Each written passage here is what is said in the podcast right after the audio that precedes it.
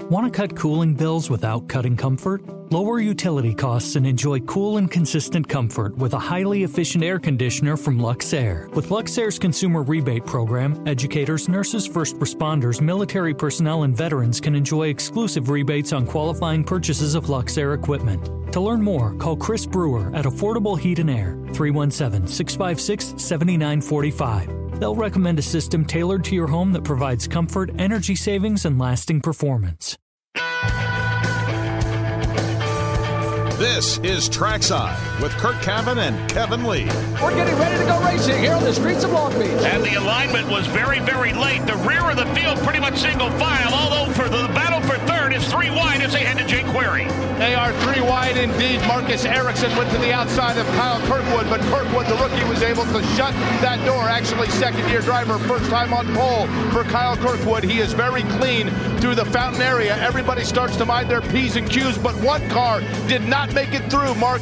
It's Elio Castroneves, one of the former winners, as Kyle Kirkwood, under a full course caution, leads Marcus Ericsson and Romain Grosjean through turn number six. Castroneves now side by side, going to make contact with Canapino. That shuffles Josef Newgarden in front, and Kyle Kirkwood gets around it as well. Boy, they are slipping and sliding left and right, and Pato O'Ward spins right in turn number eight, and everybody scatters to try to avoid him. He backs it into the tire barriers. Alex Palou had to come to a near stop, but that's going to kick Pato O'Ward to the rear of the field. They're still dicing into turn number nine, but Michael, the biggest winner of all, is Josef Newgarden, your new race leader. It has been a joy to watch this young driver's maturation through the open wheel ranks. And now today, as he gets his first pole, goes on to get his first win. Here comes Kyle Kirkwood, Mark Yates to the checkered flag for the final time. The Advance Auto Park checkered flag flies, and for the first time, Acura Grand Prix of Long Beach. Romain Grosjean grabs the second spot. Marcus Ericsson is third. Colton Herta fourth. Alex Palou completes the top five. What a weekend for Andretti Autosport. They take three of the top four spots here at the Acura Grand Prix of Long Beach. The team made it easy on me. Andretti Autosport, I mean, those guys made it really, really easy on me. Um, may, maybe one one of the easier races I've ever had. And Bryan told me that he's like, look, it's no different than any of the road to Indy stuff. Of course, it was tough there in the middle when I got stuck behind New Garden, but kept it calm. We knew the strategy was going to play out in our favor, and uh, it surely did there. And I'm so thankful for them because uh, they're the ones that guided me to this victory today. Hello and welcome. It's Trackside 93.5, 107.5 The Fan in Indianapolis. Highlights from the Acura Grand Prix of Long Beach on Sunday and a first time winner, Kyle Kirkwood, for Michael Andretti, where he won his very first IndyCar race and won his very last IndyCar race. Thanks for joining us tonight. There is much to get into from that event, and we've got cars on track on the oval at the Indianapolis Motor Speedway on Thursday and Friday. I'm Kevin Lee. Curt Cavin is along with us, Eddie Garrison.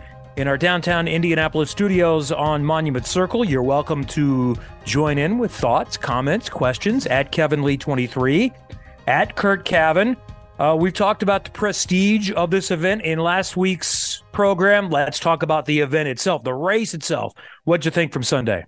Well, we've had um, we've had interesting moments at Long Beach in the past, and this one delivered some. This one involving Scott Dixon, Pato O'Ward on a couple of occasions, and a first time winner. So, you know, these street races sometimes can be challenging because there is a lot of action going on on the racetrack, but difficult, you know, sometimes it's difficult to kind of make sure you see all that, but good racing. Uh, you know, Kirkwood kind of had him covered. It, but it is good to see a first time winner always later in the show. I hope we talk about and and kind of handicap who might be next in terms of first time winners. Uh, so, you know, a good event. Uh, you know, Long Beach is a fantastic event on site. You know, it's a difficult to sometimes you know get that to the to the common common sports fan because it's a street race. But an oval is really easy for you know a, a non IndyCar fan to kind of jump into and see the the action. You know, the street races are a little more uh, strategic, and mm-hmm. so some of that comes into play.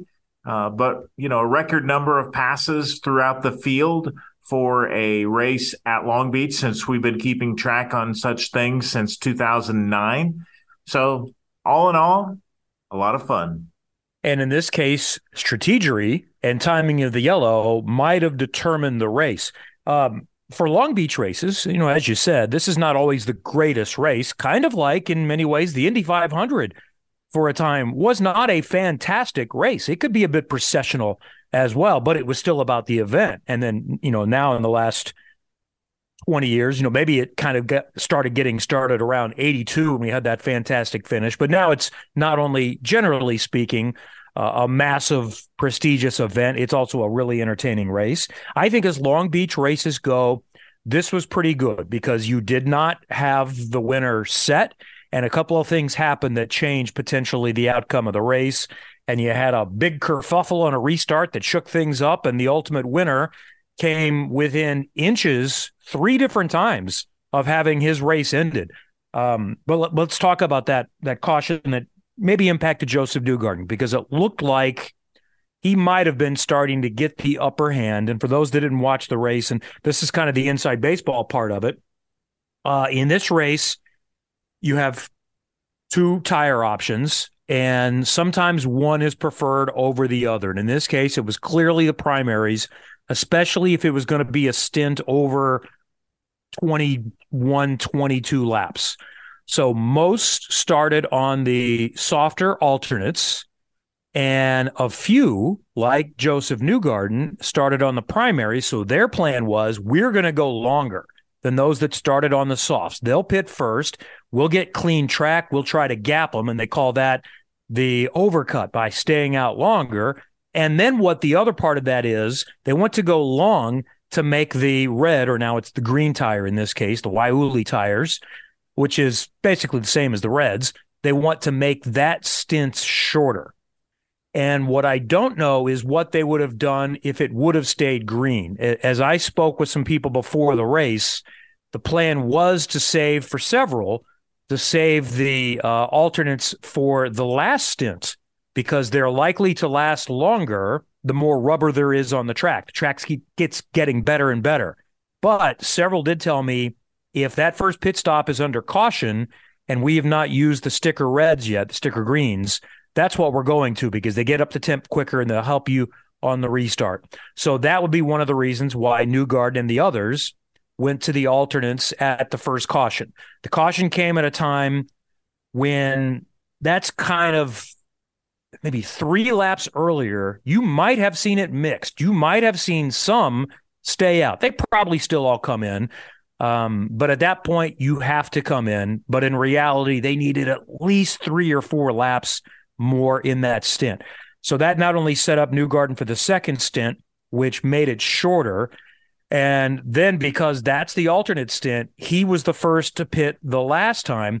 Now, what I don't know is he re- alluded to something that was brutal. And from listening to Cindric on the radio, kind of sounds like something went wrong. Either they didn't get all the fuel in, or maybe there was a miscommunication and he still pitted a lap earlier than planned. And then it was massive fuel save at the end. So that took him him out of the mix. Uh, and then I think there were a few others that, in the right circumstances, not getting getting bottled up, like maybe an Alex Palou. I think he felt like he might have had a car that could have won the race had he not gotten entangled in that mess. And and Marcus Ericsson, the Indy 500 winner yes, from a year yes. ago, uh, he basically had to come to a complete stop when Pato O'Ward spun into the tire barrier in turn eight. So yeah, there was there was at least uh, a little kerfuffle in the middle of the race, which which kind of altered not only strategy but but running order. For example, uh, Marcus Ericsson was was aiming for second place at the time that uh, Pato O'Ward spun, and so that forced stop, if you will, Ericsson almost had to come to a complete stop in turn eight, dropped him from from third place down to eighth. He battled back but couldn't get all the way back. So you know you had different different drivers. Uh, you know Romain Grosjean kind of slips through that big incident in turn eight and doesn't have contact and gets to jump up to second place, a position he was able to keep. Kyle Kirkwood similarly, actually I think I think Kirkwood stayed in second and, and Grosjean took third. But my point is that kind of helped them get to the position that they ultimately held. You know, Kyle Kirkwood has had some moments over the last uh, year plus in IndyCar, where he, uh, you know, he was such a talent in the road to Indy and and the first to win all three divisions in the in the ladder system in consecutive seasons, uh, taking 2020 off for the pandemic. Uh, but he, you know, he he's had incidents last year which outnumbered the good results that he he delivered. Uh, Long Beach was one of those places where he was good last year, finished tenth in a in a Foyt car, but this was his first really coming out party. Uh, he had, you know, just difficulties as a lot of those Andretti cars did in St. Pete and Texas to open this season, but a good good performance uh, not only to qualify on on pole, his first pole of his IndyCar Series career, but but really to deliver, you know, flag to flag the way you know everybody's kind of pinpointed him for. Just a really strong effort and and very deserving of this race win. So now that Kirkwood has broken through, the first one might be the hardest one, and I think there were still questions coming in and and he admitted this when we chatted with him on Thursday he said I'm not going to lie to you there is pressure on me. Uh, we know I have a good car. It's a fast car. Now I've got to finish things off. I didn't feel like he had to win the race. I, I felt like if he could have just finished in the top five, then that would have been enough to kind of quiet some of the conversation. But he did that and more. What does this mean for Kirkwood moving forward? Well, I think you start with the fact that Andretti has been good on street circuits. So, you know, you know, you kind of have to capitalize on a moment like this when you have a, a, a street circuit which is going to be favorable to you. Obviously, we saw Romain Grosjean as a teammate. He finished second. Another teammate, Colton Herta, finished fourth. And Alexander Rossi was delivering a pretty good run himself, uh, not quite at the top five level, but he was he was pretty solid. And so all four of those cars were going to be good. So we don't have a street race for a, a little bit. Don't put don't put Rossi back on the Andretti team. I, know. Oh my goodness. Oh my goodness. uh, where where have I gone with Rossi? You're right. Um, so he did have a, a, decent run, by the way, but he was in an Arrow McLaren car. Yeah. But but uh, he's been with Andretti so long, you start to, you forget well, those. The point things. the point is right. Their street package, even when they were struggling, was still good. As Colton Herta said, I've never been to this race, Long Beach, and not had a really, really good car. And I think it it's really good again this year. So yeah, that's to, one. So to answer your your question, you know, we're not going to see a street race for what three more, four more races. We're going to have Barber, which is a permanent road course, followed by the GMR Grand Prix, which is a road course, and the Indy 500. So it's going to be a while before we see another street race and the Andretti opportunity. But and again, this is a little bit in the weeds, but but Kyle Kirkwood really benefited in qualifying by in that last group uh, having a fresh new set of of the faster alternate tires, which no one else in that group had. So that he won the pole was was a little bit of a gift. He still had to execute, but you know it's the way he delivered in the race that I think matters, and he did what what we've seen him do on so many occasions in the in the road to Indy the other thing he did in the Road to Indy program was start slow. And how he didn't win his first race in those series until like races three, four, five, roughly in the season. I think about the Indy Light season. He basically, I don't think he had won. I'd have to look this up, but I don't think he won till like race four. And then he won like 10 of the following 15, something like that. So it did take him a couple races in, in all series to kind of get, kind of get rolling. Um, but again, I think you know the street course package of Andretti really set it up nicely for him on this particular weekend. So I'd be surprised if he if he won again before at least Detroit, but he might. So he's certainly got great talent, and everybody's seen that coming.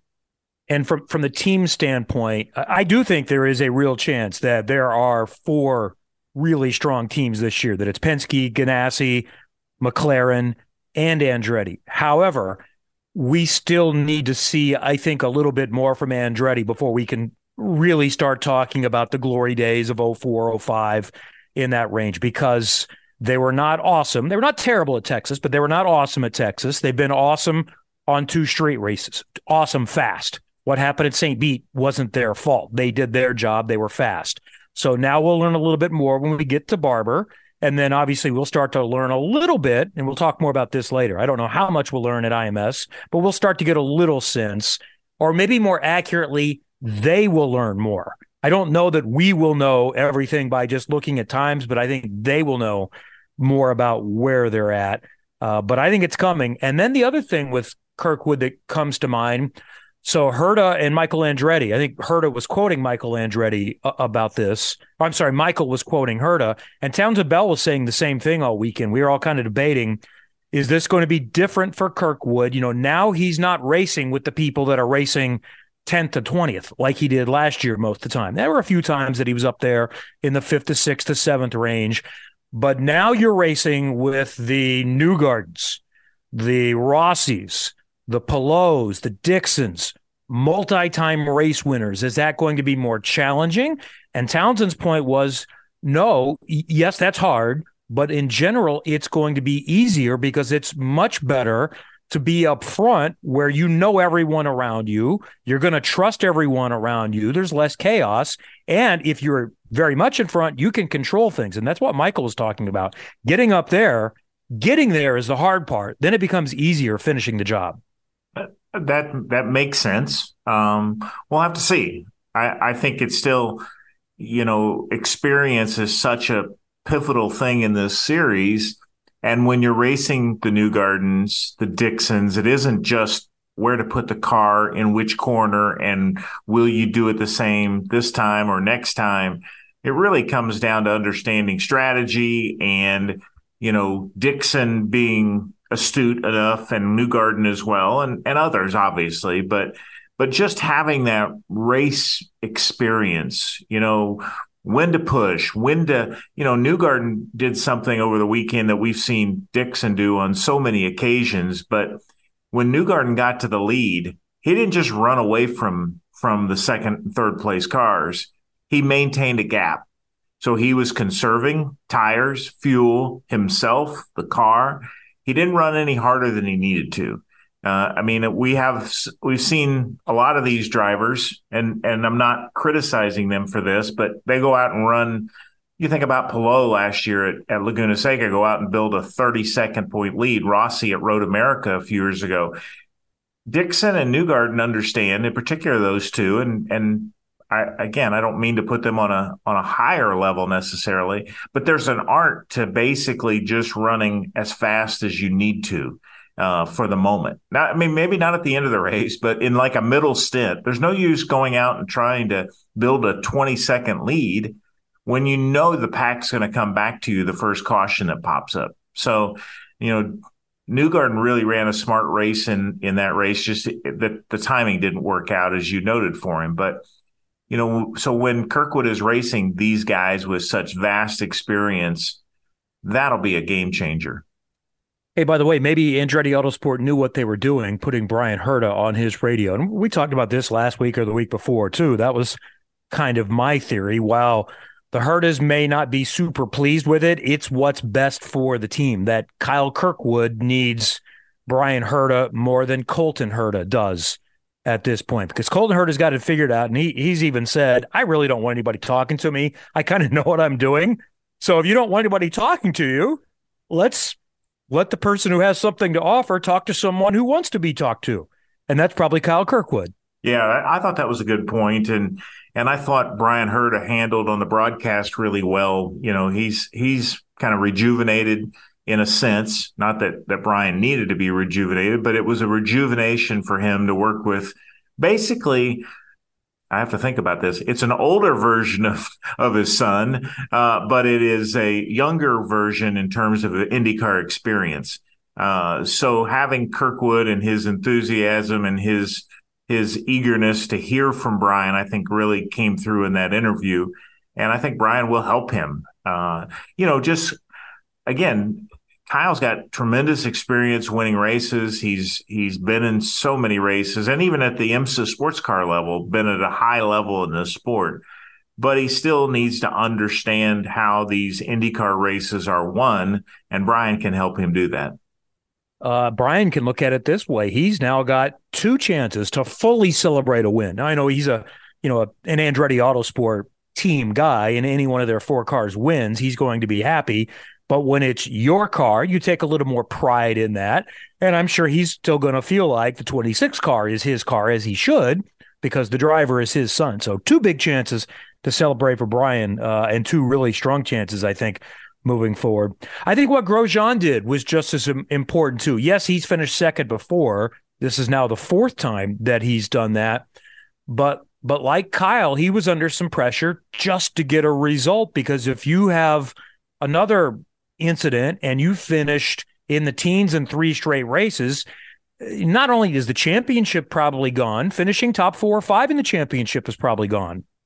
Yeah, I I, I thought that was a. I mean, you make a, a really good point about you know championship pursuit and your place in the standings when it's all said and done, and those things are important relative to you know getting a get a ride again for the next season or the season that follow. You need results.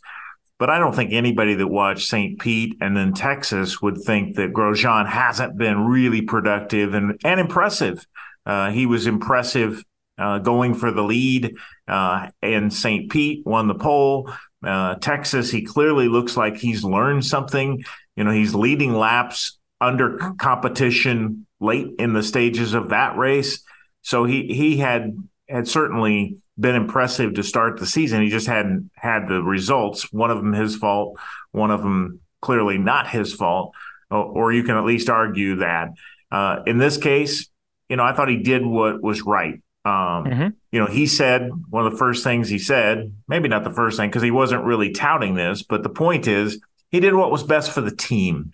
Uh, he realized that that Colt or uh, Kyle Kirkwood had earned the right to be the last to pit on that team. And when they came out one two with Kirkwood in the lead uh, or Kirkwood ahead of him, that um, he I wouldn't say he played defense, but he certainly wasn't pushing the throttle for offense. He wasn't a he wasn't really leaning on Kyle the way he might have had it been another team. Late in that race, he said, you know, finishing one two is is what was best for the team.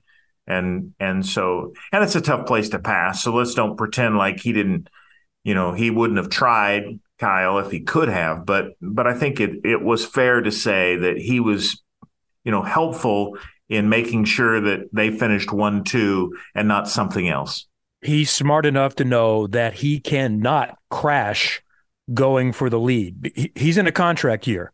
That that could have been game over for him if he crashes out a team car going for a win at Long Beach. It would have taken probably two or three wins to salvage him returning. And and remember what we always say, this decision is probably going to be made in the next month or two about whether he's coming back or not. So uh, my guess is uh, he knew that, and if he was going to make a pass, it was going to need to be because uh, Kirkwood's tires were spin or Kirkwood, you know, just misses an apex somewhere, or it's just right there and it's a, an easy move going into turn one, you know, something like that. Otherwise, because this still, he's still moving forward. In my opinion, if there was question going forward whether he's going to return, so far, if you had to make a decision today, I would think they'd be inviting him back. Uh, he's getting exposure for DHL. Uh, the team dynamics seem to be going well, and and he's fast. So mission accomplished on that front. Marcus Ericsson continues to do, and and I think with each passing race, there are more and more believers. Townsend and Hinch talked about it that Hinch had to uh, kind of convince Townsend a little bit, and and Hinch remember was his teammate when he came to IndyCar at uh, Arrow McLaren SP. And, and I would always go through the notes because I was in his pit a lot of times that first year with Ganassi, and always go back and make a little note of the circumstances. Well, here they had a 14 second pit stop, and here this happened, you know, and, and the results were better than what they should have been. So I've always thought he was better than what the results were. Now this is year three, the, where the results are backing that up. Marcus Ericsson can win the championship this year. You know, he really can. You know, he got the he got the double points boost last year in the Indianapolis 500 by winning, and then you know he spent the next seven race weekends in either first or second place in the standings. So it wasn't like, you know, he got this big boost after Indy and then and then just, oh. you know, kind of faded into where he should have been, his own level. But it was it was an impressive drive for him last year, and I think he learned a lot about being a championship contender. Yes, he faded a little bit late in the season, and because of the competition, he fell to sixth. But he comes out of the box this year, capitalizes on Pato O'Ward's trouble late in the St. Pete race, wins the race, and then has been really good at, at Texas and again in the uh, Long Beach race after having the issue with Pato O'Ward again. Uh, but Pato uh, slowed him up. And Ericsson really can finish this championship season as a contender. Here's a stat that I came up with today that's pretty impressive. He's been on the podium eight times in these 30 races since he won at Detroit. So when he won in Detroit in what, 2021, it has been eight podium finishes in 30 races. That's that's consistency. Uh, yeah, he's had a couple races where it didn't go so well for him, which is why he fell to to sixth in the championship last year. But he looks like a different driver this year, and he just looks confident. you know, and I and you've talked to him, I've talked to him. He just feels and seems and sounds like a guy who's uh, a veteran who's ready to win at this level. Another guy who's had a really solid, he's not been spectacular so far this season. He doesn't have the win yet this season, but Alex Palou keeps scoring points eighth, third, fifth, as we touched on. Could have been a little bit better in this one as well. Uh, so he's very much in the mix. Power kind of salvaged something this week, uh, and and he has become just as good as Scott Dixon at fuel saving. That was kind of the key to him getting back there in the mix. Rosenqvist got a needed result and turned out to have the best result of the Arrow McLaren cars. He comes home seventh. So when I was chatting with Marcus Armstrong after the race, uh, when they were getting ready to come to me, I asked too late to look this up, but uh, I, I said, is Marcus Armstrong leading the rookie points? He might be. And then I told him, you know, even though you're going to miss some races, I, I still picked you to win the rookie points championship. And he, he was like, really? You did? And I think he was kind of surprised that, and he would have had no idea that he is leading the rookie points by one, even though he's only done two of the three. Coming home eighth, pretty impressive. Yeah, it is. It is. Uh, that's, you know, he had a nice result in St. Pete, finished 11th, and of course sat out the Texas race. But to come back and finish eighth, a pretty quiet eighth. Now, he benefited from that logjam in turn eight. Uh, he picked up three spots in that in that uh, mess as uh, as O'Ward and Ericsson in particular may have gotten one other driver uh, for one other position there in that sequence. But the point is, he got to eighth and he he held on and and and he looked like a veteran, even though he didn't he, get a lot of camera time. He got one more with Rossi, and by the way, that was a suspension failure at the end of the race, and we were running out of time. Went back to try to find Rosenqvist, and got to the tent and Rossi is out there staring at his car. So I knew something had happened. I didn't even go over. if I'm not going to put him on the air, I'm going to leave him alone. And then I saw he tweeted it later on, but I could tell the way they were all looking at the car that it wasn't that he just locked him up, that something else happened. And apparently suspension broke, put him in the tires. He was going to finish sixth and have a really solid day in that one. We talked about Newgarden. He comes limping home in ninth uh, McLaughlin said that it was the middle stint.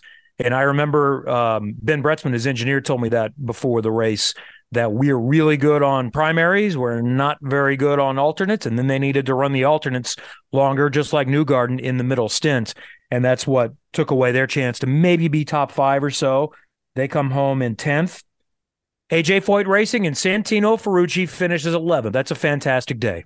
It is. It is. You know, they've run pretty well at Long Beach uh, better than uh, perhaps their their positions at other racetracks. So, yeah, good for them. That's you know, Ferrucci's not a guy you would expect to go out on a street circuit be, just because he hasn't he hadn't been on street circuits as much as as his um, his time in IndyCar would suggest because it's been more oval based for him. Yeah, I think he said he had only done that race one time, so that's another reason to be impressed. And you know, everyone keeps asking, and, and I sat down with the 100 Days to Indy producers again while I was out there, and a lot of questions on Jack Harvey. And, and I feel like that's somewhere they're, they're prepared to go next. But this kind of shows you this is not just Jack Harvey. They are 12, 13, 14. They're running together pretty much all the time. in all three races as far as pace is concerned. So Jack gets a nice result. He finishes 13th. Graham does what he always does, goes from the back to much closer from 24th to 12th. Uh, Lundgaard finishes 14th in this race. So uh, better day. They're still making a little bit of progress, but not quite there yet. I think Pagenaud said after the race he finished 15th. They had an issue I think on one of the pit stops, um, problem on the first stop and went to the back. So he was running, you know, around 13th or 14th and then went all the way back to 23rd and had to get his way back up to 15th. And the last car in the lead lap, Devlin DeFrancesco, I would say for Devlin, had a solid day. I know they ran out of fuel and miscalculated fuel in qualifying, or he would have advanced into round two at least. But just getting a finish, running all the laps is a good start for Devlin DeFrancesco. And then when we come back, we'll talk about some of the incidents, and that'll cover off some of the others, and then some of the controversies and discussions that are going on right now and other stories. Stay with us. It's Trackside 93.5, 107.5 The Fan. Hi, this is Kyle Kirkwood, and you're listening to Trackside.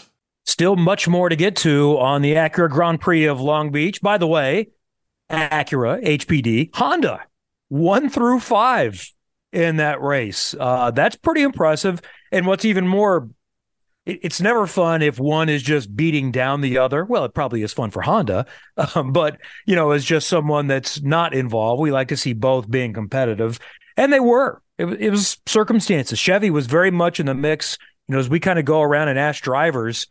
Uh, just in casual conversations, does one seem to have an advantage? And the general consensus is, I don't think so. I, th- I think they're pretty even right now. Yeah, maybe. Um, I, I would think at least on those types of circuits, Honda Honda looked stronger to me. I didn't see as much from. Well, you detailed the Penske issues. Uh, the McLarens were, you know, Pato looked pretty strong in practice. He was. He was. Yeah. I, I might give a slight edge to Honda, but not by much. Let's get to the incidents and the other storylines that are still reverberating uh, a couple of days later. So I guess we'll just kind of go in order. Start of the race, you know, one of the guys that's really hoping to get the season jump started, spinning in turn one does not help. So Helio is already on the back foot. And what I don't know is I, I couldn't see it. Um, so I heard he had to go to the tail end of the line because he took emergency service. Did he get out ahead of the field or come out like third or fourth in line?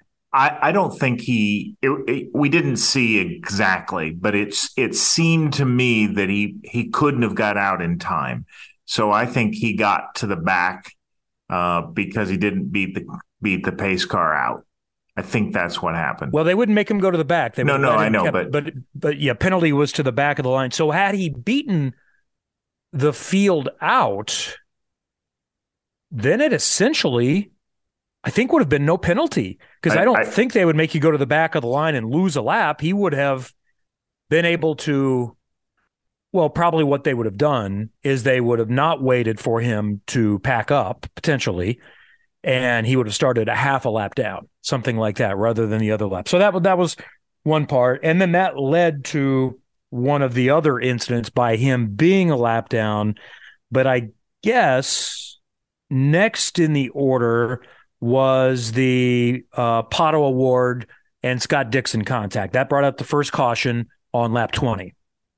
So I've watched it several times uh, in the last two days, and you know there was no penalty called. And I think the more I think about that part of the lack of penalty is because they truly made contact. Pato O'Ward was trying to go inside Scott Dixon in turn eight, and they made square wheel to wheel contact. I mean, they hit they hit right front to left front and right rear to to to uh, left rear, and it was perfect uh, alignment. But you know, Dixon was was ticked off, and I think I would I would side with Dixon from this standpoint. You know, that was eh, Dixon's at the point of turning into the corner when Pato jumps in there and tries to make the pass on the inside. The other thing is when you watch where where Pato's car goes, I mean, he is over the rumble strips. He's as close to the wall on the right side as you can get. That's not really the passing zone. You know, you're really not thought of to pass that close on the far right of that that corner. So I think, I mean, I understand why they didn't call a racing penalty. You were side by side contact, trying to make it through the corner, and you're trying to do the best you can. But I think if I had to lean a little bit, I'd lean with Scott Dixon in that that pass was optimistic at best. I think that's right. That if it needs to be debated the way we're debating it and the way Townsend and Hinch debated it, if it's not clear, I'd prefer there not be a penalty. Penalty should be when it's just, yeah, it's a bonehead move. No one else is going to see it any other way. If it's 60 40, 70 30, something like that, probably should keep the whistle in your pocket at that point. You know, another thing to think of is okay, so Pato does get side by side, but if that car is not there, is he is he using Dixon's car to make the corner? You know, if that car is not there, is he going to be sliding wide? So technically, I don't know that's something you can penalize him for, but it's probably something that's going to be remembered. And okay, you've done that to me. Uh, next, Scott Dixon probably looks at it that I'm not going to do that to someone on lap 20 of the race because it's probably going to put them in the tires. I'm going to find a better opportunity because I think I'm quicker than you. I was able to get that run in a very short straightaway section. So I'm going to wait for another corner. So I get the position and we both get to move forward. Um, that's why it's probably not the best idea to make that move because someone can pay you back. If if you want to put somebody in the tires making passes, you can do that. So probably not preferred, but yeah, I'm okay that there's no penalty uh, I, I get why Dixon is not super happy. So Dixon then continued for a short while, then finished last. How about this stat? Uh, I well, and, and I'm going to mess it up just a little bit, but since he got out of Toyota with the Ganassi program after the 2005 season, he's gone 18 seasons and only had four last place finishes. That's pretty unbelievable that he hasn't had a crash, a mechanical failure. That speaks to how well he's driven, how well the team's done. No first lap incidences. He has, you know, think about Portland a few years ago where he easily could have been out of that race pretty quickly. Just his his ability to to avoid disastrous results. I mean, he's had almost no finishes in the 20s over the last 18 years. It's pretty unbelievable. I think I also saw it. I'm trying to scroll through because I knew I took a screenshot of it. Maybe it was, oh, here it is Chad Smith, Chad 200, 371st race for Dixon outside of the Indy 500 when there are 33 cars and 14 and 17. That was the worst finish of his career. That was the worst finish of his career. Well, you know, he said like that. The reason why I said last place uh, finishes is because a couple of those last place finishes, he finished 22nd there just weren't enough cars. But, you know, in this case, numerically. Yeah, that's this, probably the better way to look at it. Yeah. Yeah, last place finishes. I think either fourth or fifth. I can't remember for sure.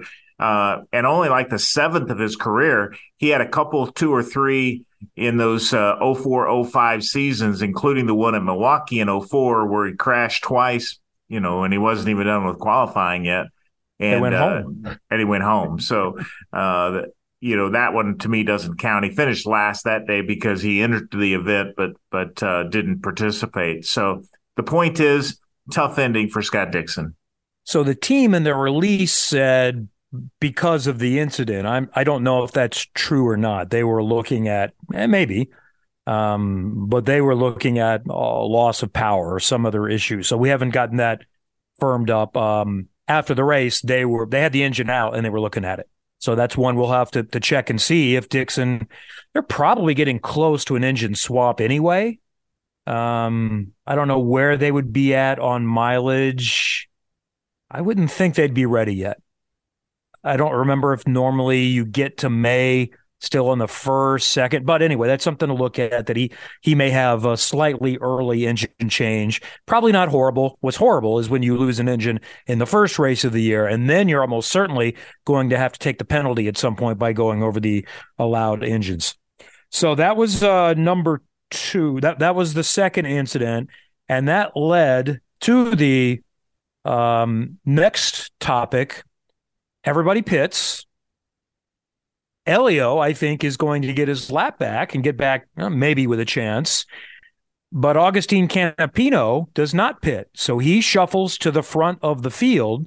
And that means that Helio doesn't get his lap back. He's right behind him, but still a lap down. And then that's kind of eyebrow raising there of, ooh, why are you leaving him out there? He's just going to get chewed up by these faster cars behind.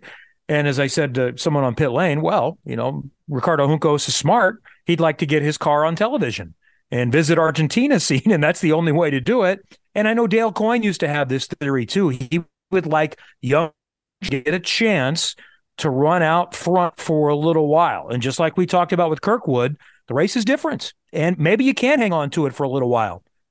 But he had no chance, and it ended up being because of his teammate. And here's how I think this situation happened. Some might say, well, why would Junco send out the other car right in front of their car? Well, it wasn't planned that way. From what I understand, uh, Callum Ilott said this either on social media or in a quote somewhere that every pit stop was slow, including that one. So he had earlier on in the first stint brushed the wall, uh, flattened a tire, and had to, to come in and pit. So he was way off. They get the wave around back to get on the lead lap, and then they take a late pit stop to try to stay on similar sequence. And then they're going to be a half a lap down or so, but it's right before they go green. Um, and then the stop becomes longer. I don't know how long it was, but if it's anywhere more than four seconds longer, or or put it the other way, if it's anywhere more than four seconds shorter, he beats them out easily and they probably don't catch him. And he's not a factor on that. So they've already made the decision we can do this. And then something goes wrong in the stop and they still release him. And at that point, what do you do? Do you tell your guy to stop on pit lane? It's, uh, oh, and, and you're hoping for the best. And that's where it ends up. And that's super, super unfortunate. So Canapino gets stacked up. Helio's trying to get his lap back. He's thinking, hey, I got two cars in front of me here that I might be faster than. I can get my lap back. Canapino doesn't know that Helio is a lap down, so he's racing with him. They touch. Everybody gets bottled up. People nearly crash. And then that eventually leads to death threats, apparently. You know, I, I don't. I, I hear everything you said, and I went back and looked at it pretty closely. I, obviously, you don't want Ilott there, and it did maybe bottle it up some. But I think the fact that that Canapino's on on older tires has more to do with all this than than where Callum Ilott factors into the equation.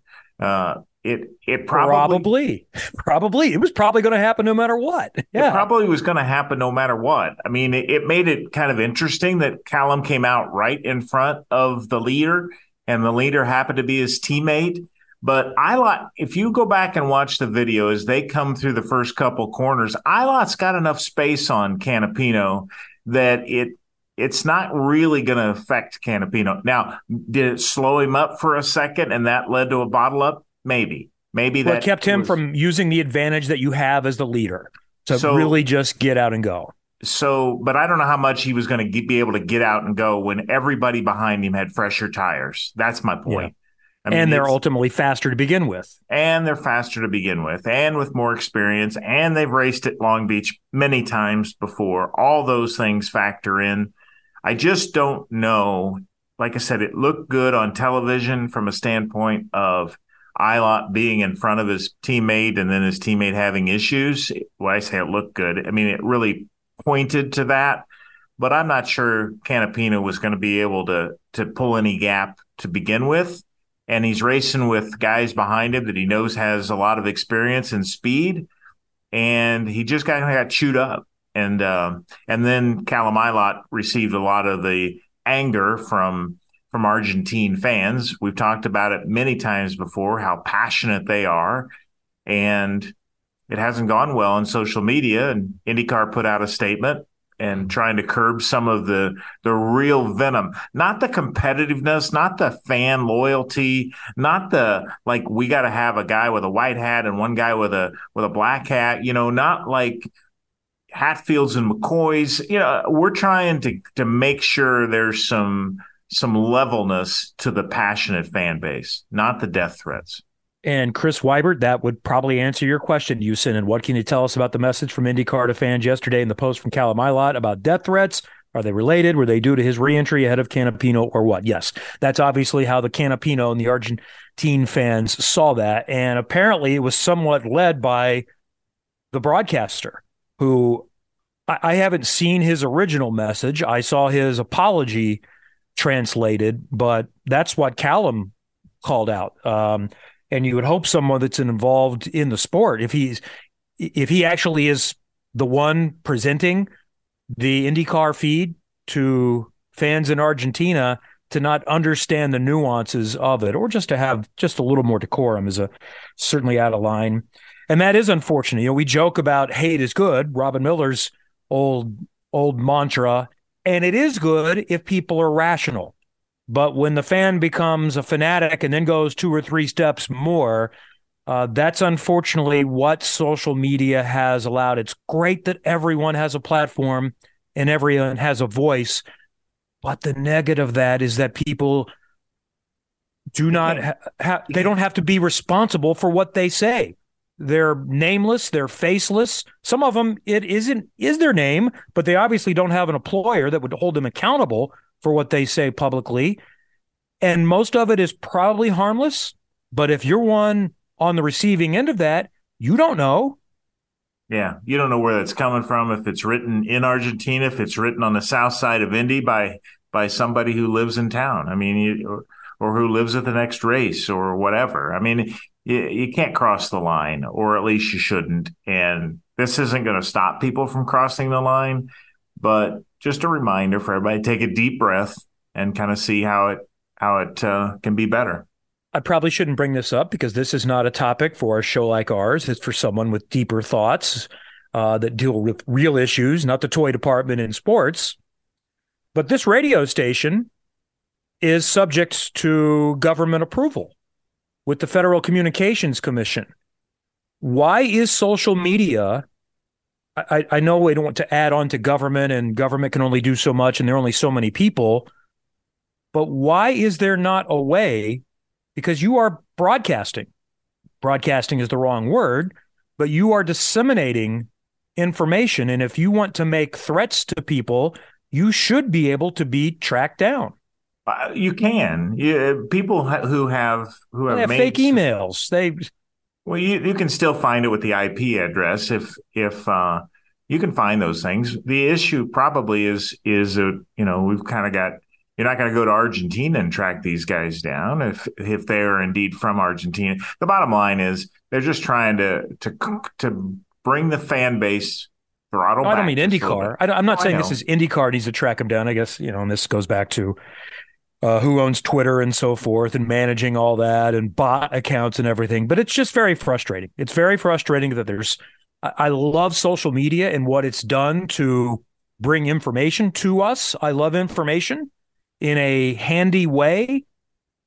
But that's the downside of it. All of the hate well, and the lack of accountability. Keep in mind that people used to mail hate letters. I used to get them at the Star from time to time from people who were incarcerated, who wrote things that were just just just inappropriate. Uh, mm-hmm. You get things from people um, who obviously don't have the right perspective on life. I'm covering sports. So you used to just get it by mail. It could come that way. So it's not a social media only issue, but I appreciate your your uh, your insight on that. So, and then Pato O'Ward also uh, sent a message out. I don't know if Pato was receiving uh, messages from Kiwi fans or if if Dixon was receiving messages from Mexican fans and Pato was trying to tamp those down a little bit, but it's it's good that both Augustine Canapino spoke out publicly and basically said, "Leave my teammate alone. It's not his fault." And Pato did the same. So rational people understand this, uh, and, and, I'll admit that. Uh, that I, I wondered, you know, I, I, there's momentum, there's some enthusiasm for a race in Argentina And then there is a new Instagram account that I don't know if the general populace is familiar with, but the the paddock has taken note of, wondering who is IndyCar memes on Instagram who takes pretty uh, intelligent shots and almost one in the paddock now and again. And we think it's someone on the inside because they have insider jokes that just the casual fan would not have. And then I saw this today. It was a, a crying picture of uh, of uh, Vito Corleone, Ricardo Juncos watching his Argentinian home race slip through his fingers right now. Um, I don't know that that's going to have an impact in it, but it is something that crossed my mind that if that's going to tamper a little bit of the enthusiasm, probably not. It's going to come down can somebody write a check for 20 or 30 million dollars? Is going to be the difference in that race. Fair enough. You don't have to comment. No, I, I, I By the way, I'm told someone now, I think we know who it is. Someone knows who it is. I don't know who it is, but I think it's been figured out who IndyCar memes is on on Instagram. You so there blown, you go. You just blown their cover. Well, no, because I didn't say who it is. And I didn't say who uh, I've been told we think the person is associated with. okay. but they were at Long Beach. We could tell they were at Long Beach this past weekend. Uh, so there you go. So what other dramas did we have from the race? Anything else that we haven't covered at that point? No, I think that's it. And and you know the the second incident. Well, you didn't really get to the to the Pato O'Ward uh, spinning and trying to make that same move into turn eight at, that he did on Scott Dixon. He made a similar yep. move trying to get on Kyle Kirkwood and was clearly not alongside in that one, where he made wheel to wheel contact with Scott Dixon. He hit the side, he was going to hit the side of Kyle Kirkwood and, and bailed out uh, smartly and spun his car. Uh, and as we talked about in the first segment, Marcus Ericsson did very well to virtually avoid him. There was very light contact uh, with Ericsson striking Pato O'Ward. and then uh, Ericsson took some contact, very light again, or appeared to take from Romain Grosjean, uh, but Ericsson's car unaffected and was able to continue on. And then while he fell to eighth place, then drove back up to to third, and Pato O'Ward um, clearly got the wrong end of that deal and was obviously at fault in that one. Took apology, gave apologies, and we'll move on. Yeah, Pato said, "I'm not going to apologize for the Dixon incident, but the first, the next one was my fault. Apologies to my team." There's a nice little chunk out of the nose of Ericsson's car. So the team was telling him through the race everything seems fine, um, but that you know may impact you just a teeny, teeny little bit. And Kyle Kirkwood had contact at least three different times. I think I, I, it was close. Newgarden came out of that first stop, big wiggle. And if they didn't touch, they came really, really close in that sequence. And then uh, he was tapped. He tapped the back of Canapino. He was right behind him when the incident we talked about happened and almost ended his race there when Canapino wiggled. And then the, the right rear was hit by the left front of Pato when, when Pato spun uh, in that case. So, you know, that's why it's a matter of inches. We're talking about how great Kyle Kirkwood was. Two more inches in any of those, and people are talking about, oh, Kyle Kirkwood can't finish the deal. Yeah, it takes a lot of luck to be good at racing. I'll tell you what, I was I was holding my breath watching the uh, the pit out of Newgarden when he he left the pit box out and trying to beat out um, you know the field and and and got sideways. I think about all those crew members. One of them kind of scurried out of the way. And uh, it's just such a tight pit road, most tracks, especially there. I think that's what I said when I finished my pit call is just I'm watching it not on the monitor, just watching it how tight that is.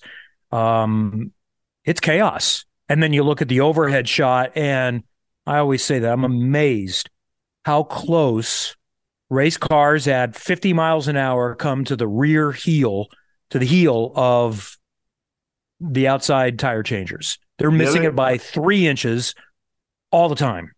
And the other thing you can't you can't grasp that television doesn't show you is that pit road is banked. That there are racetracks yeah. that aren't banked as much as that pit road is right there. I mean, the car is actually higher in some places than the guys kneeling He's actually sort of above him. That's how much banked it. Not by much, but it's the point is it's really banked right through there. All right, when we come back, we'll get you set for hour number two. We'll talk about the IMS test, get to your tweets, and plenty more coming up on Trackside. This is Alex Palou, and you're listening to Trackside. Okay, before we get set for hour number two, a couple of things to mention. So last week on the show, we had Logan Seavey, the most recent Chili Bowl winner on the program, talking about the Hoosier 100 coming back. And unfortunately, it looks like the weather won't be good this weekend. So that's already been postponed. Uh, likely rain and cold this weekend. So the 70th anniversary Hoosier 100 at Lucas Oil Indianapolis Raceway Park that was scheduled for Sunday is now coming up on Friday, May 26th. So it'll be part of the Carb Night Classic. Silver Crown was already going to be running that night. Now, uh, I believe my understanding is that this just becomes a points paying Silver Crown race. Uh, there also will be a USAC midget race and then USF 2000 and USF Pro 2000 also running. So a big night. We may try to do something that night. I, am still kind of working through what the schedule will be, but we may do sort of an informal tweet up. Or last year we had more of a program in a tent. So I'm kind of one event at a time. Uh, we've got Prime 47 Burger Bash tickets on sale now. Let me know if you want to know where that's at. We've that that's for the VIP section. Now remember, it's still free. The outside area is still free like it always has been. But if you want free Prime 47 food, and we've got drink from Indy Brew Bus and some other uh, extras involved for a donation to the IU Simon Comprehensive Cancer Center. That's available.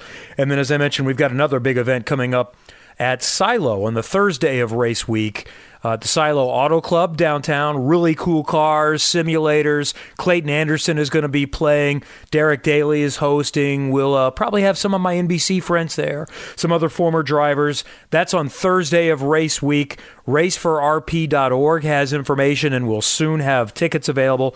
So we'll have information on that. But so so a lot of things coming up race week, and then um, we're still working on some more budget, but we expect to see Jackson Racing and IRP on uh, Carb Night as well, and we'll maybe do something out there. So a lot of stuff going on, but that's when the Hoosier 100 will be on Carb Night. Uh, I had a chance to see 100 Days to Indy, the first episode that is going to, when is that? Next week. The 27th, I think, is when that's going to be available on the CW, which is Channel 8 here locally in Indianapolis. And, and I won't spoil too much or get too much into it, but I'll, I'll say this you're going to like it. I think IndyCar fans are going to like it. There was maybe some concern that, you know, we all know you're trying to grow the sport with this and bring in new fans. Is it going to be too dumbed down? Is it not going to be interesting to us? And I would say no. I, I think IndyCar fans are going to enjoy it, and hopefully those that are new to the sport will start to attach to some of the characters, some of the drivers, and find a reason to watch upcoming events. So uh, we will talk more about that after we've all seen it coming up in the next little while. All right, next hour, what do we still have to get to? Well, cars on track at the Indianapolis Motor Speedway. We'll tell you the schedule and uh, who's going to be there, and a 34th. We'll get into that coming up starting on Thursday and Friday. Uh, maybe some ratings conversation. Those came out today, and plenty more on the way. It's Trackside 93.5, 107.5 The Fan. Hi, this is Marcus Ericsson, and you're listening to Trackside on 93.5 and 107.5 The Fan. Hour number two. Thank you for staying with us. Eddie Garrison is in our Indianapolis studios. Kevin Lee, Curt Cavin. Tuesday night again next week. And then are we into the month of May? Then we're in the daily starting on May 1st, so the Monday after Barber Motorsports Park, 7 until 8 each night. I'm guessing Beyond the Bricks is on at eight o'clock after us. I have not seen a schedule or seen anything firm. I've actually not been told that we're doing that, but Eddie knows that he's scheduled to come in at seven o'clock on Monday night. So I'm going to guess he's going to want us to chat. So we'll plan on that as well. And we'll talk to you again for our final two hour program of the month of April and until we get to June next Tuesday night until uh, from seven until nine. We'll get you set for Barber Motorsports Park coming up the last weekend of April. That is always a fantastic race. Road course at Indy, second weekend of April, and then the 107th Indianapolis 500. And the event sort of begins coming up uh, this week, Thursday and Friday, is the open test at IMS. So the first thing I would say, uh, interestingly, by the way, it's the same two dates as last year, April 20th and 21st. You can catch all the action live on Peacock. Uh, also, IndyCar Radio Network is going to have uh, daily updates and and segments of which you can get the radio guys to uh, break down the action. And if you're on the international side, you can join IndyCar Live uh, on the website on IndyCar.com to uh, see the activity because Peacock is U.S. based only. Times. Oh, that's great. So on times, it'll be 11 to 6 on Thursday. be prepared that uh, we might start early and the time what? slots that we have in place. Well, the problem is Friday's forecast does not look good. And so if there's a chance to get started a little bit early on Thursday or even run a little bit late, I think that's more likely. They're well, I'm just saying they're prepared to do whatever it takes. They'll make that decision tomorrow. But if you start hearing cars at 10:45, don't be surprised. That's my point. Okay. So I, they're not going to start at nine, but if they have the chance to move it up a little bit, they're going to get rolling. If teams are ready, and let's go. I mean, the point is that they're they're cognizant of the fact that that Friday's forecast isn't great. You could do a you know a rain uh, makeup day on on Saturday, but if you gave the teams enough time on on Thursday, maybe you don't need to stay two days for, just to wait for it to clear up.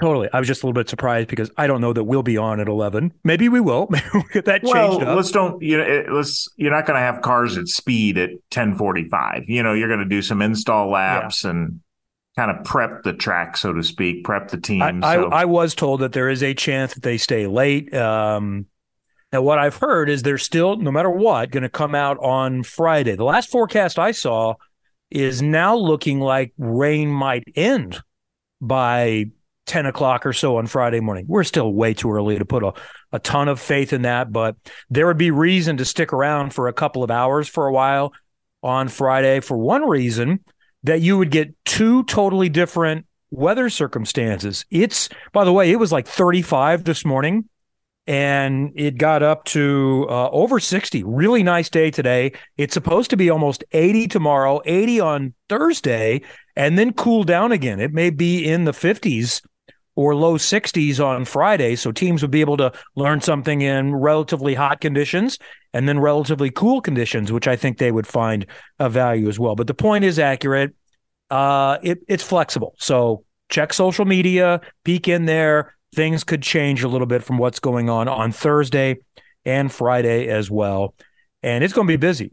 And if you want to come out to the Speedway, you know, the, the area in front of the museum be open and available uh, there will be some. We're trying to. We you know we've tried it at uh, past tests to spruce it up, give you some some driver interaction, perhaps you know some some extra food and beverage along the way, some special items. Some the the the video video boards will carry Peacock, so you can watch the video board from there and keep track of you know the interviews and so forth. Uh, I'm told you're going to have 11 cameras on the Peacock broadcast, so this is just not a static, you know, one or two cameras with a pit camera option. Six cameras showing the racetrack itself, two on pit road. You guys are going to have an interview set, so you know, you're going to have Diffey and Hinch, yourself and Marty Snyder. So a full complement of Peacock coverage and probably Ryan Hunter-Reay in the booth to start things off because he's not on track until one o'clock as one of those in the refresher situation. Ryan did a really nice job in the booth for one of our practice sessions at Long Beach, but he's got a better job now. He gets to drive race cars again. So yeah, we'll have the the set in the the green room, and then uh, we'll have a reporter out on the course as well. So we'll have a lot of things to talk about coming up this weekend. And as far as what to expect, you know, as I kind of chatted with people this weekend, if if we are going to learn anything about who to expect to be good. And I was told essentially, probably not, but they will learn some things and verify some things. So it'll be kind of a guessing game as to what's going on. And people who are really paying close attention, I think, will be able to learn some things about who might who might be best. You know, the biggest question going in, because uh, I think we feel like Ganassi's going to be strong. One theory out there, though, is you've had the best car basically three years in a row. Can that continue? Nothing has changed. So, in theory, it could, but something, your luck just doesn't remain. So, that, you know, from example, the Ganassi standpoint, that might be one of the concerns is wow, we've been great. Is it going to still be there? And then the Penske side of things, uh, I, asked Josef Newgarden about this, and he said, I don't know why. Eh, you know, maybe it's just optimism, but I got the impression it's more than that. That that's what they've been doing since what day was the Indy 500 last year? Say it was May 28th. Since May 29th last year, they have been focused on getting this right and finding the outright pure speed. And he said, I think we've we've found it. It didn't look great last year, but we did learn some things. And we think we are going to be strong this year. But that's the big question coming in. Is Penske going to be Penske like, or are they just going to be okay? So they haven't been Penske like since 2019 when they finished first, what, first, third, and fifth, maybe something to that effect. Here's a here's a trivia question. Let's see if you know the answer to who had the fastest lap of last year's open test. I've asked for that information, but I haven't received it yet. I've Josef, asked for the, the Josef Newgarden. Yeah and and Marcus Ericsson had the tenth quickest lap in the session last year. Kanaan was up there; he was like third, but and Dixon was like fourth or fifth. He went on to win the pole. He's won the last two poles. It could be the first driver in history to win three straight poles at the Speedway. Uh, but yeah, largely, you know, what we saw in the test didn't. I mean, it you didn't have. It, it wasn't irrelevant but like Pato O'Ward was 21st in the test last year. So what they're working on in the test, I would presume though, is race running. You would think M- more so, and race running. Josef Newgarden was fine. He said the car was good, just didn't have the pure speed. And this is what I think might be different this year. Even from talking to some of the Andretti drivers, yes, you're still going to see them go out there in their groups. How many can they run? They've got five cars, plus they've got two Meyer Shank cars. So they could go in groups of seven. And I'm sure we'll see that. But what I'm told is we're going to try to run by ourselves more often. We're not going to wait until Friday when they turn up the boost, Friday of race week, to, to really work on qualifying. We're going to work on pure outright speed much more. Josef said the same thing too. Um, it is more of a track position race. If you're one, two, maybe three, you're racing back and forth. If you're 10th, 15th, whatever, you're kind of where you're at. And it's a little bit more difficult. So you have to qualify well. That's what everyone is focusing on. We must qualify up front. It is about pure speed. We want to run by ourselves as much as we possibly can. So when you see a big, a better number on a day for Josef Newgarden being the best, that makes sense. He probably was the best in race configuration or one of the best. They passed cars, but they started too far back. Well, they started 13th and finished 14th. So it, wasn't like they were, or 12th and 13th, whatever it was. They basically finished where they started. So if I let me see, look at my I understand. I think, they, I think, he lost a bunch of spots in a pit stop and had to pass to get back to that position. He did, but you know, you got to pass guys who are faster than you, or or at least higher up in the grid for the reason that you know whatever it led for them to get up there. You got to be able to pass the fast guys, and apparently he couldn't do that. Um, so I, w- I was also going to make the point that. Um, you know, you've got guys that uh, you still got a lot of rookies that got to make it. We have 33 of what we expect to be, and I say expect because that 34th car hasn't been officially confirmed yet, while media reports uh, over the weekend suggested that 34 is a done deal. We're going to have 33 car and driver combinations this week. Uh, that Abel Motorsports car, assuming we see it for the race, uh, is not going to be there. And we'd also heard Kyle Larson might participate in this test. He's not on the entry list, so we'll see how this shakes out uh, come come the weekend. So the 34th will be announced tomorrow for Abel Motorsports. Um, I feel like I am okay to say that from who I've talked to. Uh, and that'll be it. That's going to be the, and they are not going to be able to participate in this test. I had a question on social media. Uh, question was, um, oh, I see Ryan Hunter-Reay tweeted that. Oh no, he tweeted he was going to be in the booth. So I don't think I was talking out of school about saying he'll be in our booth, and we're going to have a lot of guests, and others may come up to the booth as well. He, that was an old tweet from back on the weekend that he was going to be in our booth. The question from Charlie Smith: Do you know if Abel Motorsports was able to procure an engine? In time for the open test this week. I don't know if they're not testing this week because they don't have an engine or they're just not ready yet. So if you uh, joined us over the weekend, tracksideonline.com is the one that had it firm first. A lot of people have hinted about it. I think a lot of us have known it was going to happen or 99% sure it was going to happen. But tracksideonline.com, I guess on Friday afternoon, had some quotes and just said, it's happening. And then so I checked in with some people and I was told it's happening, but we can't say it on the record yet, or we prefer not. Um, so that's that's kind of how we looked at it. But I've gotten some more information that tomorrow is going to be the day when we get the announcements uh, going that RC Enerson will be in the car. Here's, by the way, another reason we feel like it's pretty solid information uh, the Enersons have been retweeting those posts on tracksideonline.com. We just have not seen the Abel Motorsports uh, official announcement at this point. So, Abel Motorsports is running an Indy NXT, Indy Lights, for Jacob Abel, who's off in their one event this season to a great start to the season. And one would think that they have designs about becoming an IndyCar team in the future. So, to me, this makes a lot of sense to let's get a little bit of experience and partner with someone else. RC Enerson and his dad, Neil Enerson, they own the Lucas Oil Formula Car School.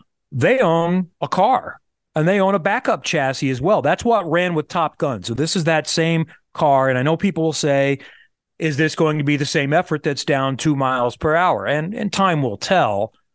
My opinion would be, and I should have looked this up before. I've got, I've got some names of people that are going to be on this car. Um, but I feel a lot better about it. One, I think there's more budget involved. Abel Construction is, I don't know if they're going to make that the primary sponsor or not, but that's Bill Abel's company. This is a big company. And this can be a real venture for them and provide, I think, value and return for all their partners and all the things that they are doing. And I'm going to guess that the Enersons have found some commercial partners uh, as well, including the Lucas Oil School. So I suspect there's quite a bit more budget behind this project than the Top Gun, who there were rumors of certain sponsors leading the way, and it never really happened. The car was blank. Uh, so that standpoint helps. I also think they've been working on this project for a little while longer. You know, when you you talk about who, who's going to be the one left out, you have to talk about the one that came together the last and that has some new people and doesn't have a partnership with someone else. But my guess is they're going to be in the mix. And I think they have as good a chance as some of the other two or three others that you would talk about that you might wonder if they're in peril. But I think it'll be a quality effort. So I spoke with someone involved in the process last week, and the the the report back was that these were not going to be Abel Motorsports personnel running the car. This were largely people brought in from the outside. Some of that you just referred to. But in other words, this was not going to be taking people from Jacob Abel's program uh, and you know uh, from the Indy NXT side and putting them on on the IndyCar team. This was largely Abel Motorsports in name, and while obviously they'll be up close and personal in terms of learning for the future and you know with an eye toward getting Jacob Abel in the Indy 500 probably next year. But this was more of a a, a partnership that would would involve outside people not currently on the payroll at Abel Motorsports. I would think John Brunner, their team manager, who is very solid, is involved in this. But yes, I know there are definitely uh, some people that have worked for. They've got a lot of IndyCar experience on this team. So we'll get into the names when that's all officially announced out there. But I've I've heard some of the names and I recognize some of the names. So uh, I think that'll be good. And everybody thinks highly of RC Enerson, who is impressed in in the road course races that he's done without a lot of track time. So that'll be good. We'll have 34. Uh, I wish we would have 35, but I, I I don't know if it was a lack of budget to get the 35th together. The name that kept being thrown out there was Paretta Autosport trying to do something for Simona. I don't know if they came up short in the budget or if they decided, like was talked about last year, well, we've got this budget. We could do one race, or we could do three or four later in the year to gather more experience and get a little more. Sometimes I think, as much as as important as the Indy 500 is, it is really expensive to entertain your guests at the Indy 500. You can bring more people and give a really high level hospitality experience at some other races. So I think maybe that applies to it because that's expensive to do for, for your primary sponsors. So that could be part of it. And then it could also simply be Chevrolet because it would have been a Chevrolet if it happened. I know Honda was, they've been very adamant that they were done. Chevrolet may have just decided, you know what, we'll go to 17, the same as Honda, but in 18 stretches the resources with parts and with people. So it could could have been just a combination of both. Uh, you know, maybe if the check is big enough for everyone involved, they say, "Well, we got to figure out how to do this because this is something, you know, we we this sponsor once in the Indy 500, we need to make this happen uh, because it's someone that is going to have a long term effect." But if it was a little bit on the, eh, we're a little bit thin on that front, you know, maybe there there's just a let's do it right when we have the chance. I have an event with um, with Beth Paretta on Friday on Friday morning, and on the on the property. Uh, invitation, not invitation only, but I think the tickets are gone. Uh, so I will try to get more intel on just you know how her program was was working toward some kind of activity in 2023. Yeah, and see if there's any other option to do something with someone else. Uh, would Ed Carpenter be open to doing something down the road at other events, road street course events like they did last year with the crew that that fields Ed's car in this race. So that's where things stand. Um, I went over this at the end of the show last week. I think I've seen it as well as to who we will see in the uh, rookie and refresher. You know, I think common sense, even if it's not an official list, will give us an idea. Have you looked at that yet to see who we can expect to see uh, as far as the rookies and the veterans? I haven't, but as we take a break and in a few minutes, maybe I'll I'll dig that. It's going to take a little digging out of the information box, and I'll see what I can come up with. Okay, so I know I have that as well. I put that in my notes and wrote it down last week, and I could probably find it pretty quickly. Here's what I have: rookies are Sting Ray Robb, Benjamin Pedersen, Agustín Canapino, veteran refreshers Katherine Legge, Stefan Wilson, Tony Kanaan, Marco Andretti, Ryan Hunter-Reay. I do not believe Takuma Sato or Ed Carpenter would need to do that because they did the most recent oval race. And Takuma Sato did all of the races last year, and Ed did all of the oval races. What I don't know is do they have do they have the option if they wanted to? I wouldn't think so. No, I, you I think they just be in they'd be in the veteran group. You don't get options like that. So okay, yeah, and they ran Texas, so I wouldn't see them in the in the refresher program. And I think that's it. If, if RC Enerson would have, if their car would have been out there, uh, then he would have been in that one to three session. So veterans the first two hours, then two hours of rookies and refreshers, and then everyone eligible three until six, and then Friday everyone would be eligible as well. So keep in mind that the times we got coming up, the times and and the segments are flexible. You might see, you know, if the rookies are done, they might shorten them up. They might put the, you know, they they could do all kinds of things. And and one thing, uh, since the Abel car will not be there, one thing to keep an eye on would IndyCar think about giving them some shakedown time because everyone should be through rookie orientation. Because uh, then th- they don't normally schedule a rookie session when practice opens on that Tuesday in May. Would they give them an hour on Tuesday morning or a couple of hours on Monday to Good. get ready? So you just keep an eye on that, that we might see something like that as we get to Indy 500 month. Uh, we've got ratings to talk about. People are always interested in that. So we'll, we'll get into that. I saw a little bit of news on the Nashville event and its future over the weekend in local media, so we'll do that. And I'm sure there's still many other things we need to talk about, including going back to the Acura Grand Prix of Long Beach. Trackside, 93.5, 107.5, The Fan. Hi, this is Colton Herta, and you're listening to Trackside on 93.5 and 107.5, The Fan. Trackside continues 93.5, 107.5, The Fan in Indianapolis. Eddie Garrison is there downtown. Kevin Lee, Curt Cavin uh, coming up. As we've talked about, the IMS test on Thursday and Friday, and then the following week at Barber Motorsports Park, then a weekend off with uh, activities already starting in the month of May. What you've got Rev that first weekend that the that is the Kentucky Derby. There'll be a lot going on that weekend. That's when the uh, Miami F1 race is, and then we'll be ready for the IndyCar event, the GMR Grand Prix. Is that the 13th? I think it's the 12th and 13th, which will include the USF Pro Championships as well. I'll sneak in some tweets. We'll get some more at the end of the show as well. Paul at PKD ODI Mead asks, How did Ward avoid a penalty for putting Dixon in that scenario? So we talked about that in the last hour. I didn't see it until uh, until just a little bit ago. And that my kind of opinion and Curt's is as well. If it's not it's not really obvious, then it's probably best to avoid that. Uh, I believe Emma Dixon disagrees, and I also think Scott Dixon disagrees from that standpoint. Ford prefect E. Hirschberger, we answered this one as well. What happened to Josef Newgarden that he had to save so much more than everyone else? Did he have to stop that early? I don't think he did for fuel. He either needed to.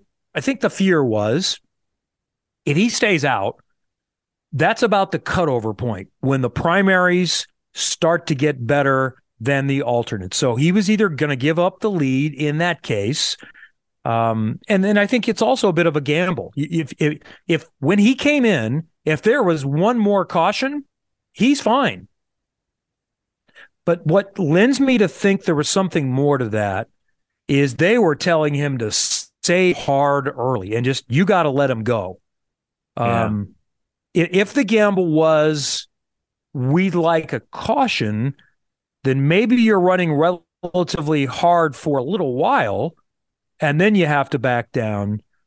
But it sounds like it was kind of a combination of things. I, I think they either didn't get them full or they came in a lap earlier than they planned.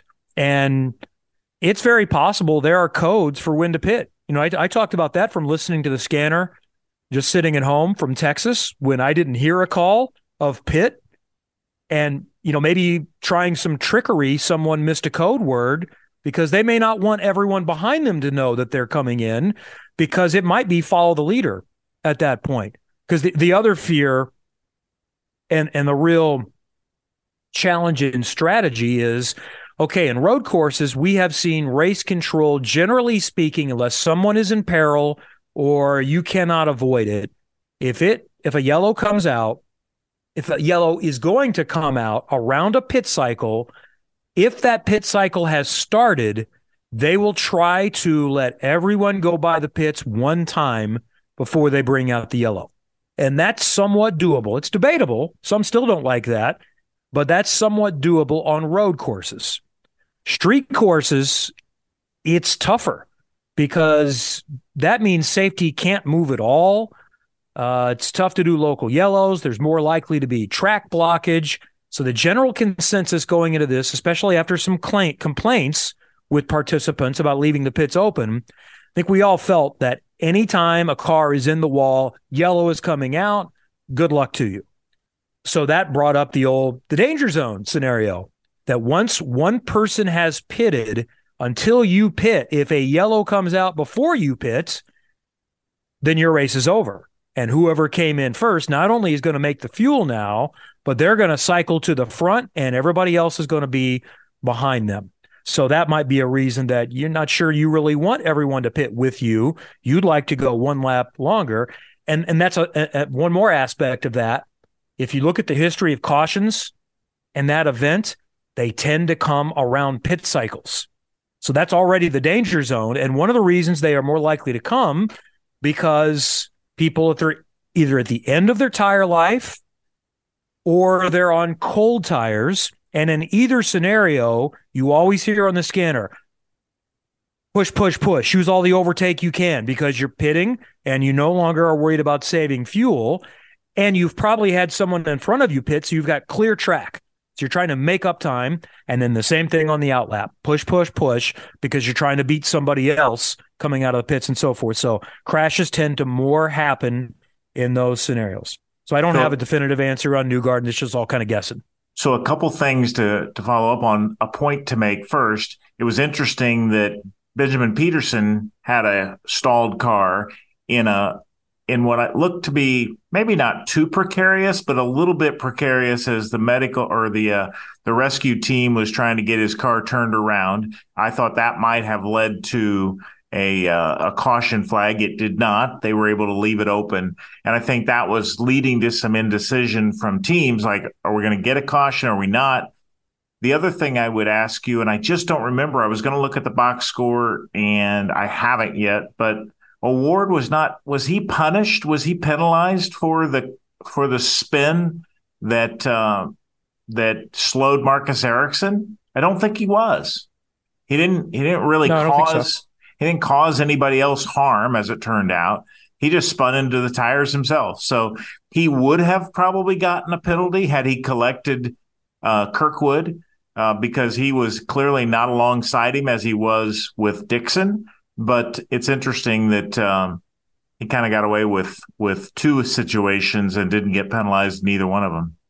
So there were no contact penalties. There were penalties for LEO for emergency service in a closed pit that we talked about. Uh, Sting Ray Robb, a pit speed violation.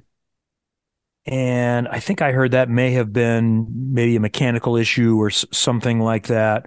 Or, or maybe I'm thinking of the 55. Uh, Pedersen failure to follow the direction of IndyCar. I think I saw the quote on that was, yeah, we kind of made a mistake and gave somebody, yeah, miscommunications from the pits resulted in a drive through um, along with the turn one runoff escape issue, was what put him three laps down in the race. So yeah, no no contact penalties in this one. Bill Ryan at Orco Truck 59 says, I love the straight face with the yeah bra comment from Colton Herta during practice. Can't wait to see what tomorrow brings. So yeah, that was obviously our word game. If you're following that, was California words. I, I noticed that Josef Newgarden in my pre-race interview asking about the rivalry with Pato. Uh, so maybe this is something we'll need to be focused on. He did not answer my question or address it at all. Just simply got the word of the day in. He did something something related to California and got two or three points in for that, and then said it's going to be a fun race. Uh, but I, I also think one. he doesn't. Yeah, I also think he probably wasn't going to answer that question. So that's actually just a savvy veteran move. It's what I always tell people in media training Say what you want to say. You don't have to answer the question, uh, or at least give it, you know, a try. Make them a- ask you two or three different times. Most of the time, they've run out of time in a live interview. Doesn't work well in print, though, does it? No, you got no, you got no producer telling you move on to the next guy. But in a broadcast interview, you can simply say what you want to say and deflect. And I don't think Josef Newgarden really wants to talk about um, trying to beat one particular driver and a rival uh, and so forth. Pato is more game to talk about that scenario. I've got others asking and begging if I'll come interview them because they're behind on points. you, are kidding me. They they didn't really ask you that because they're behind in points. It might have come up. wow. Yeah, I did. I missed the uh, the Josef answering a question without answering the question, which they do a lot, but I didn't hear that one. And, and again, it's fine. Um, but he did make sure he got got a few words for points in, in that interview, though. Um, but yeah, I don't think whether he was doing a word game or not, I don't think he was going to answer my question. I think he was just going to talk about the day that was. So you've got seven, five, you got 12 hours of peacock time uh, where you're going to have drivers on Thursday and Friday, up to 12 hours. That's a lot of word games. And again, I'm all for it because oftentimes they understand it's part of the job and they're all professional and and I get along with everyone really well.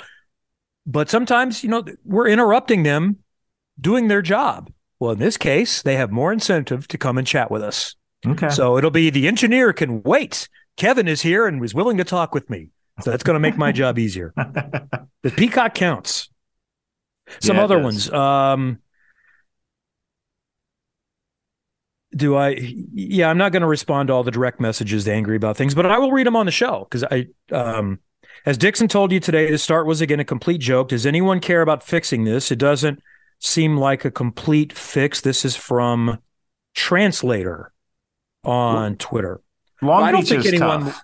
I don't think Beach is anyone likes that start. They're not. They're not enthused with that. And what you really kind of, you know, what stood out is, you know, as I looked at them coming through one, my first response is, how is Newgarden fighting for third? He almost passed Grosjean, and he started eighth. Well, it's because he got a running start. So, do they? If we ask Jay Frye or uh, anyone, Kyle Novak, anyone else in race control, would you like it more even? I'm sure they'd say yes. But then the other question is okay, so this happened. What do we do? You know, you can tell the drivers what you want to have, and, and you could move the start closer to turn one, but then we're more likely to see what we saw at St. Pete. And they they want the start as early as possible because they want them to spread out because it is really difficult to go too wide through turn number one, and you're just going to get a crash. So the other option, I think, is a standing start. If you want to go to standing starts, we can talk about that. That's what I would say if I'm race control and do things differently. You know, rolling starts kind of what separates IndyCar from European road racing. But that hairpin makes it really tough to get more than about three rows aligned. And otherwise, it's coming through the hairpin, single file. And if you're smart, if you're back in the pack a little bit, you get a little bit of a gap, you get momentum like Newgarden did, and you see if it works. Should they give Newgarden a drive through for that? I haven't looked back. Did, did he pass anyone before the start finish line? I if he did, he deserves one, but I bet he didn't. I bet he just had momentum. Yeah, I bet he had momentum too. I I was going to say what you made the point. The hairpin just makes it impossible to have all those cars on the front straightaway at Long Beach and be able to start, you know, far enough ahead of the ahead of the line so that you don't have a big pile up in turn one. So that's just kind of Long Beach. But having a big run and getting a jump on somebody, we seen we've seen penalties for that, and we'll see them in the future. But um, yeah, I, haven't studied Newgarden, but he did have a big a big dose of momentum. Um, what else do I have on Twitter that I will address in this segment? Uh, oh, um, our friend in the Laguna Seca, Monterey area, Paul Ingram, uh, points out that there are now direct flights from DFW, Seattle, Portland, Vegas, LAX, SFO, Denver, and Phoenix to the Monterey airport. I did that last year. That was nice. There's not not as many options, but it sure was nice not to have to drive two hours the day after the race and the day of the race, just to be whatever 25 minutes or so away from from that standpoint. Uh, ratings came out today, and I'll admit I was quite concerned about what they would be head to head with NASCAR. I think the Lakers, LeBron, and the Grizzlies and John Morant were playing at the same time. You just got a lot of stuff going on. Um, but they, in my opinion, I thought they were really good. I, I my best guess was it was going to be eight hundred thousand, some something like that, with the competition that you had. But it was a little over a million and a 0.61 or 62 or something like that from what Adam Stern tweeted uh, on the broadcast. And then you add in digital, and NBC Sports PR actually sent out a post today, which I did a screenshot of. And for the first time ever, Curt, they released digital numbers. Well, not the first time ever. So they released digital numbers, which we have seen. These are not specific Peacock numbers, I do not believe, because this could combine Peacock and NBCSports.com. So Yeah. a race on NBC you can watch on NBCSports.com. But what they did post was that this, other than the Indy 500 and the exclusive Toronto race, was the most streamed IndyCar race. And Nathan Brown had a number that they told him 50,000, and the number was 1.076 million. So that's good. It's the second most Long Beach race on NBC and just barely down from last year. So Basically flat. Basically flat. Yep, all good. All right, we'll see what we missed and more coming up trackside. Hi, this is Will Power, and you're listening to Trackside. Okay, final segment. A uh, chance to still get to a couple of things. Tim Berryman at TLB Man sent this in. Why is there almost no network mention or promotion for the GMR Indy GP? He asks. Uh, I would say because it's not the next event. So nationally, it's it's a big event, but it's not the Indy 500, and it's not going to draw 300,000 people, and it's not going to draw four to five million people on television, no matter how much you promote it. So you have to kind of choose what you spend a lot of time on based on what is potentially available. And generally speaking, you get a mention of the next event. So while it's special to us because it's at the Indianapolis Motor Speedway uh, and and we hope that being at Indianapolis adds a little more prestige and attention to it. In reality, you know, I don't know that you're going to go and start spending a lot of time on that ahead of the other events. So the next event is going to be the race at Barber Motorsports Park, and that's what would get a mention most recently. So that's kind of the way it is. Now, if you're speaking to locally, well, you, you ask about network promotion, and that's just the way it is network promotion. You're, you're probably not going to get that.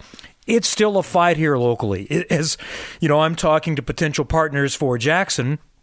Oftentimes, I have to explain to them he's racing at the Indianapolis Motor Speedway on the road course, and not everyone still gets here locally that there is an IndyCar road course race. So uh, that is still part of the effort. I saw this from, it wasn't sent to me, but I, I saw someone else retweet it, but it's from a regular contributor to our program, Brian at 500 Indy 1911, who uh, said, I still think a huge marketing opportunity for IndyCar, Indy 500, is treating opening day of practice like Carb Day, get music, have driver livery intros, parade laps, open garages, promo for the fastest lap, printable get out of work forms, kids free after school, etc. Set the vibe. And I agree with you, Brian. Now, it's easy for me to agree since I don't have to plan and promote and do the extra things along with that. But I think we've talked about that before. Um, and that was one of the reasons for the Indy GP that that is the announce your presence with authority because in recent years opening day for the Indy 500 eh, it was kind of ho hum it was a oftentimes maybe even a, a, Monday or a Tuesday you could still go on Sunday uh, or the weekend but even then it didn't have a ton of fanfare so I would say this. If the GP were to ever go away, and I'm not hinting at anything because I don't think it is, if one of the road course races were to go away, for example, if IndyCar found if if Roger Penske and Penske Entertainment are adamant that eh, we really don't want to go above 17, 18, 19 races because we don't think the teams can handle the budget for that. Adding the extra race doesn't help them pay for those events. Each weekend costs a couple of hundred thousand dollars to the teams, and if you're not bringing enough money in to spread that love, then that becomes a loss for the teams. Um, but if you got to the point where you had another event or two and don't want to add to the schedule, that Brickyard weekend with IndyCar there might go away. That would be one option. I think that would go away before GP weekend did. Either way, though, I like that idea. It needs to be on a weekend, though. Obviously, wouldn't be a Tuesday, so maybe it could be. That's tough turnaround for the teams.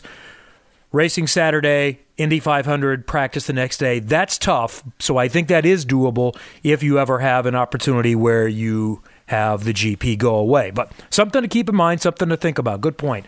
We're out of time. We'll see you next Tuesday night. Thanks for joining us on Trackside.